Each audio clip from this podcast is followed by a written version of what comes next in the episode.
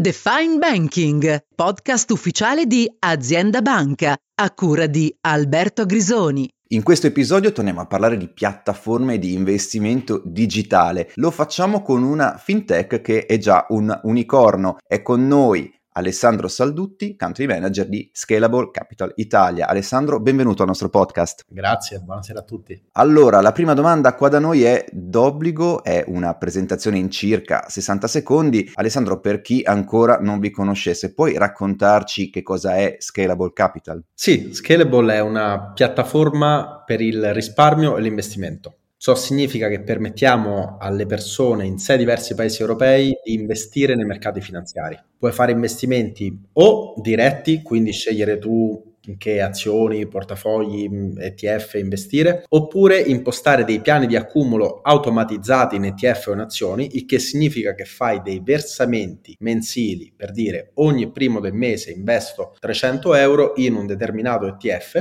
lo imposti in tre click e quello lì fa tutto da solo. Quindi ogni primo del mese ti vengono eh, detratti dal tuo conto i soldi che vuoi investire e messi direttamente in quello eh, che è il tuo piano di accumulo di lungo, di lungo periodo.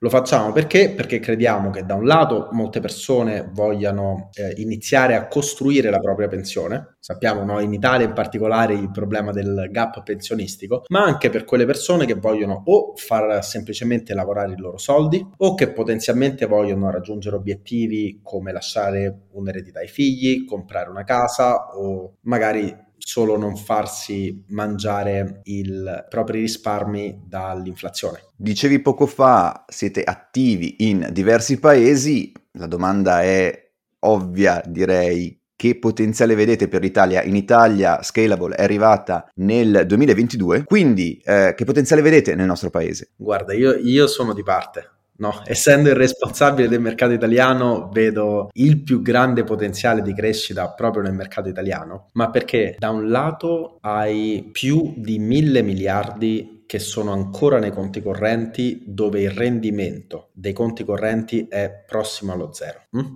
Questi non sono dati di Alessandro, sono i dati dell'Associazione Bancaria Italiana. Questi soldi lasciati dentro i conti correnti, anche considerando un tasso di inflazione del tre per cento, quindi sotto quello che è attuale, tre per cento di inflazione, tempo venti anni, eh, quei risparmi diventano la metà, meno della metà. E allora se tu vai a pensare con la difficoltà che le persone hanno per risparmiare, per mettere eh, da parte qualche cosa, ma non investendola si ritroveranno tra venti anni che vogliono comprare una casa, lasciare un eredità ai figli, andare in pensione o quel che sia, ma il potere d'acquisto di tutti i loro risparmi sarà stato dimezzato, ecco qui che eh, la domanda per gli investimenti sta salendo sempre di più. Dall'altro lato però, quale è l'offerta che c'è attualmente nel mercato? No, la maggior parte delle persone che investono lo fanno andando in banca e in banca gli vengono dati prodotti che, di nuovo, non opinioni di Alessandro o di Scalable, ma leggibili su svariate ricerche indipendenti dell'E S M A, di Morningstar. L'Italia ha i costi per gli investimenti presso le banche più alti al mondo, quindi le famose polizze, polizze o i fondi comuni sono investimenti che hanno costi estremamente alti, più o meno intorno al due tre per cento all'anno, ma il più grande problema è che sono costi nascosti, quindi le persone li pagano senza però rendersi conto che li stanno effettivamente pagando. Se tu vai a Piazza del Popolo a Roma o al Duomo a Milano e chiedi, andando in giro alle persone, quanto state pagando per i vostri investimenti, vedrai che il novanta per cento non ti saprà dire effettivamente qual è.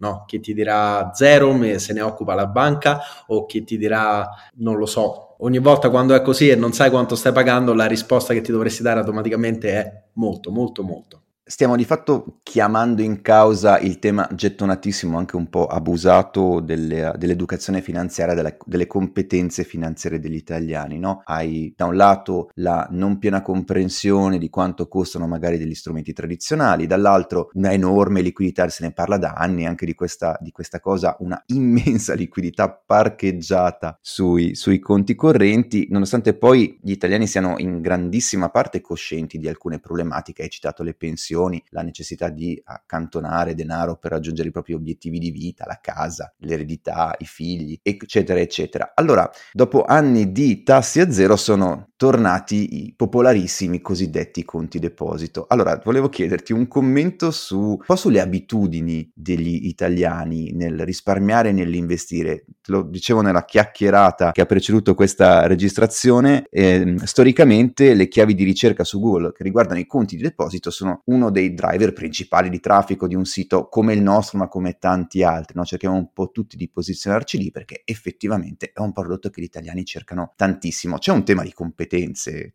come, come si lavora anche su questo fronte? Innanzitutto il conto deposito non è uno strumento che è sbagliato per sé. È uno strumento che può avere senso per determinati obiettivi. All'italiano piace tanto perché eh, ti dico ti, ti do cento euro, eh, me ne ridai tra, non lo so, due, tre, quattro, cinque anni, quei cento più gli interessi o eccetera. È uno strumento molto semplice, per questo molto apprezzato, e viene inoltre percepito come investimento sicuro. Da qui il grandissimo successo che ha. Però c'è una regola fondamentale negli investimenti, che è: ciò che sembra sicuro nel breve termine è rischioso a lungo termine. Al contrario, ciò che sembra rischioso nel breve termine è sicuro nel lungo termine. Quindi il conto deposito, che tanti percepiscono come essere un investimento sicuro, se noi lo andiamo a guardare su cinque, dieci o venti anni, ha sempre perso contro l'inflazione. Ora, perché i conti deposito leggiamo, non lo so, quattro, anche cinque per cento? Perché l'inflazione è alta, le banche centrali hanno alzato il livello dei tassi di interessi, quindi le remunerazioni che pagano le banche, e le banche possono permettersi di pagare di più su questi conti deposito. Però appena i, eh, il livello di inflazione riscende, anche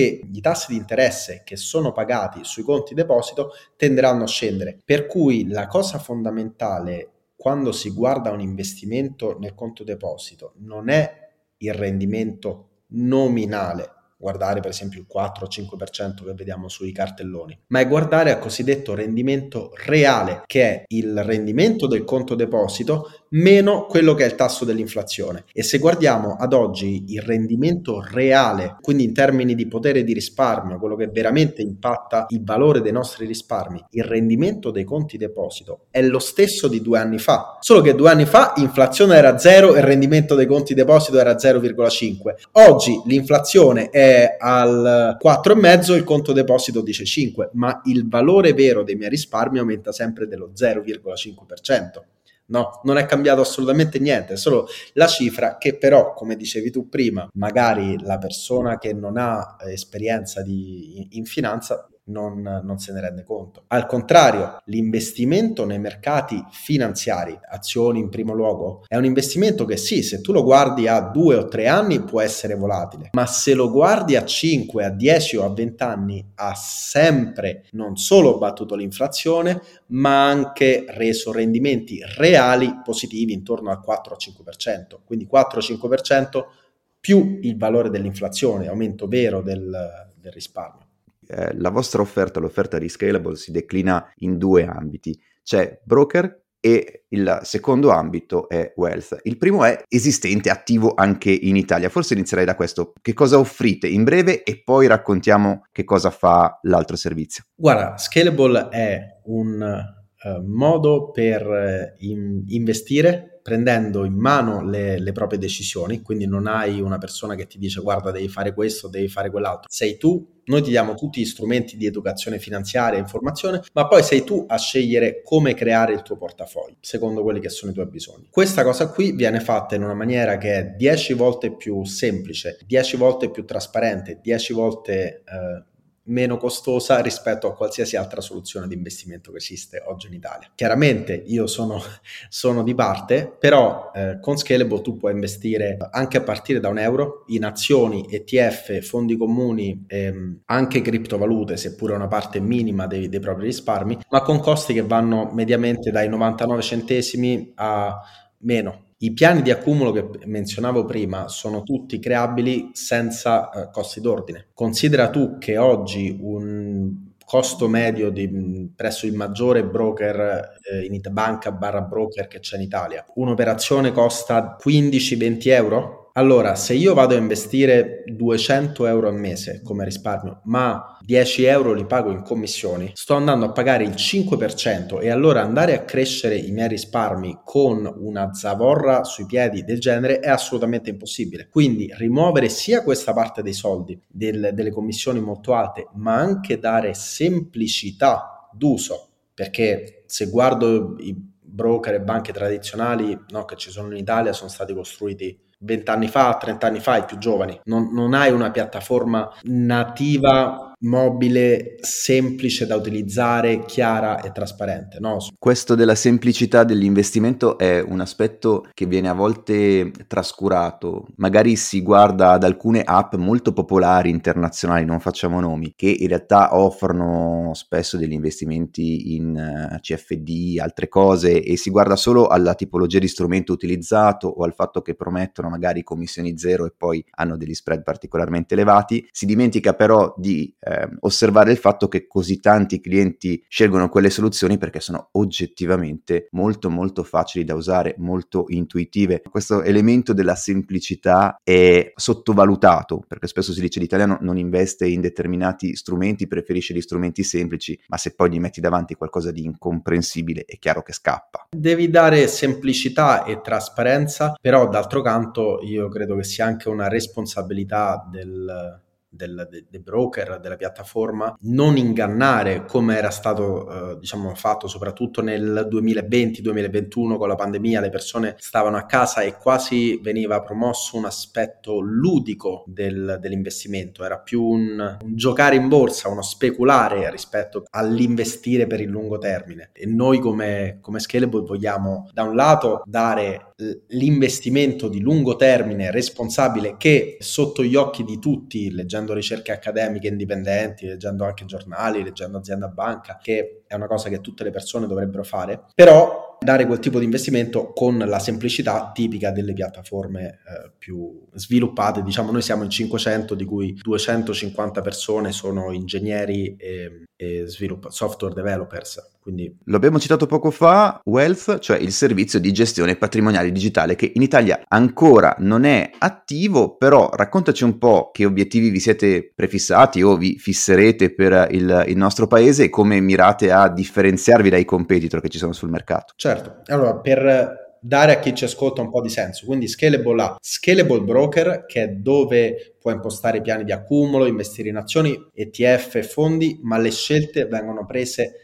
da chi investe, il controllo sta in mano al cliente. Nell'altro caso, che è Scalable Wealth, che è il servizio con cui Scalable è nata ma che ancora non è disponibile in Italia, sei tu a indicare quelli che sono i tuoi obiettivi di investimento, la tua avversione al rischio, però una volta che hai fatto queste cose Scalable ti propone un investimento in un portafoglio, in un portafoglio diversificato di E T F, ma quel portafoglio lì è selezionato e gestito da noi. Quindi tutte le scelte a quel punto passano a Scalable. Questo servizio qui è un servizio che ehm, stiamo pensando di eh, lanciare in, in Italia. Le tempistiche ancora non sono determinate, quindi non, non ti posso fare, non posso fare qui nessuno, nessuno spoiler. Però perché abbiamo scelto di prioritizzare Scalable Broker? Perché vediamo che sempre più persone eh, si rendono conto che alla fine per gestire un portafoglio eh, non serve, non è così complesso. Hm? Investire, citare Warren Buffett, è